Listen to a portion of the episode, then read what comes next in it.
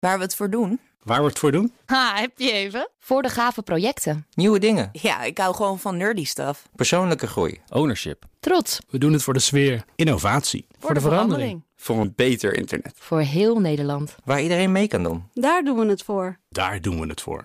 Waar doe jij het voor? Kom werken voor KPN en groei op jouw manier. Check de actuele vacatures op het gebied van data, security, development en networking op jobs.kpn.com/tech. Wetenschap vandaag. Volgende maand gaat een bijzonder project van start met als doel het herstellen van de mossel- en oesterriffen in de Waddenzee. Ecologen gaan hiervoor aan de slag met plastic, maar wel biologisch afbreekbaar plastic dan, uit de 3D-printer. Wij gaan daarover praten met wetenschapsredacteur Carlijn Meinders. Carlijn, hi. Hi. Waarom is dat nodig? Ja, uh, dit project is opgezet, vertelt onderzoeker Ralf Temming van de Universiteit Utrecht, omdat we onze oesters en mosselen een handje moeten helpen. Omdat vooral in Nederland, maar ook wereldwijd, de, het areaal aan, aan, aan deze schelpdierbanken sterk is achteruit gegaan.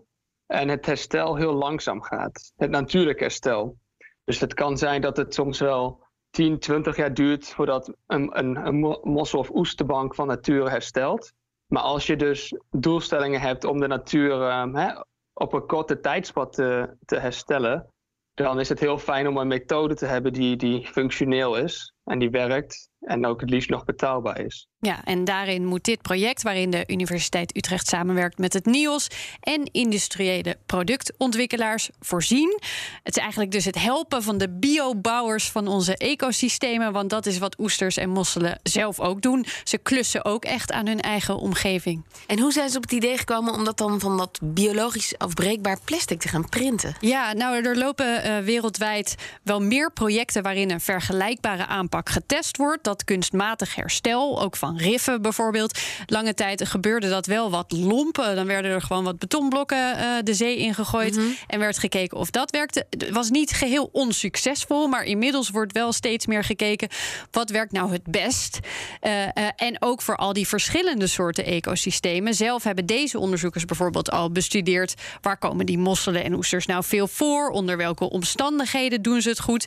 Waar groeien ze dan precies op? van welke roofdieren hebben ze last? Kunnen we die dan weghouden bijvoorbeeld? Er is ook al geëxperimenteerd met biologisch afbreekbaar materiaal... dat bijvoorbeeld ook een golfkracht remt ter bescherming. En het principe werkt, maar de uh, perfecte structuur... die was gewoon nog niet gevonden. En daar komen dan die 3D-printers bij kijken? Precies, ja. Want daarmee uh, kan het groter. Daarmee kun je eigenlijk alles maken wat je wil. Dus de komende tijd moet eigenlijk uitgevogeld worden... wat voor welke soort dan het beste werkt. Want die oesters en mosselen bijvoorbeeld... hebben al hele verschillende wensen voor hun groeiomgeving. Mosselen, vooral de, de, de kleine larven, die houden ervan om in heel vezelig materiaal te vestigen. En oesters daarentegen, die, die vestigen zich het liefst op, op schelpenmateriaal, dus eigenlijk oude oesters. Dus je kan je voorstellen dat voor een, structuur voor mosselen, dat je dus iets vezeligs moet hebben. En daarnaast ook redelijk stevig, dus je kan niet alleen een touw er neerleggen, maar we moeten dus ook bescherming bieden tegen predatoren.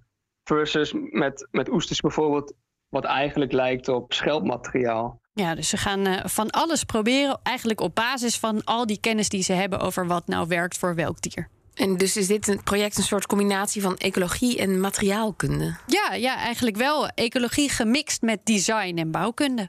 Wij als ecoloog zijn opgeleid om bijvoorbeeld, hè, hoe, waarom komt die plant daarvoor? En wat is het effect van bijvoorbeeld op een grazer op een plant? Dus echt dat soort interacties zijn we mee bezig. Eigenlijk als je naar natuurherstel gaat, op een gegeven moment is het eigenlijk ook een product. Hoe doe je dat en hoe kan je dat op de beste manieren doen? Je hebt heel veel ingewikkelde variabelen, elke locatie is anders. Dus dan heb je een soort van designprobleem, waar dus ook een hele groep aan engineers gewoon misschien wel honderden jaren lang aan werken. En dan kunnen wij dus als ecoloog natuurlijk ook wat van meenemen. En dit is natuurlijk een mooie kans om dat heel concreet in de project te gaan doen. En als dit blijkt te werken, kan dit dan ook nog voor andere ecosystemen een oplossing zijn? Dat denkt Temming wel. Tijdens mijn uh, promotieonderzoek heb ik onderzoek gedaan naar veel andere ecosystemen. Dus de kwelder, venen en mosselbanken, oesterbanken.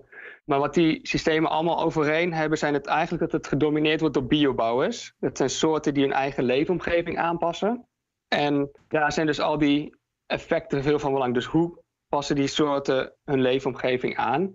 En dus ook hoe kan je dat bijvoorbeeld gebruiken in ecosysteemherstel. Dus dit soort ideeën kan je dus ook vertalen naar de, naar de kwelder, naar zeegasvelden, naar, naar uh, venen op het, uh, op, het, op het land. Misschien koralen, mangroven. Je kan al die systemen die gedomineerd worden door biobouwers, zou dit een optie kunnen zijn. Ja, je hebt dus eigenlijk gewoon alleen die kennis nodig van wat, wat willen verschillende dieren, wat werkt in elk ecosysteem. En dan kun je die 3D-printer natuurlijk gewoon alles laten maken wat je wil. Is eigenlijk een beetje het begin van de cursus bio bouwen met biobouwers. uh, en ik ga natuurlijk als de eerste structuren getest worden, een vervolgje maken, maar dan wel vanuit de Waddenzee. Ja, ik, toch? Dat. Met een beetje dierengeluiden op de achtergrond. Zeker. Dankjewel, Carlijn.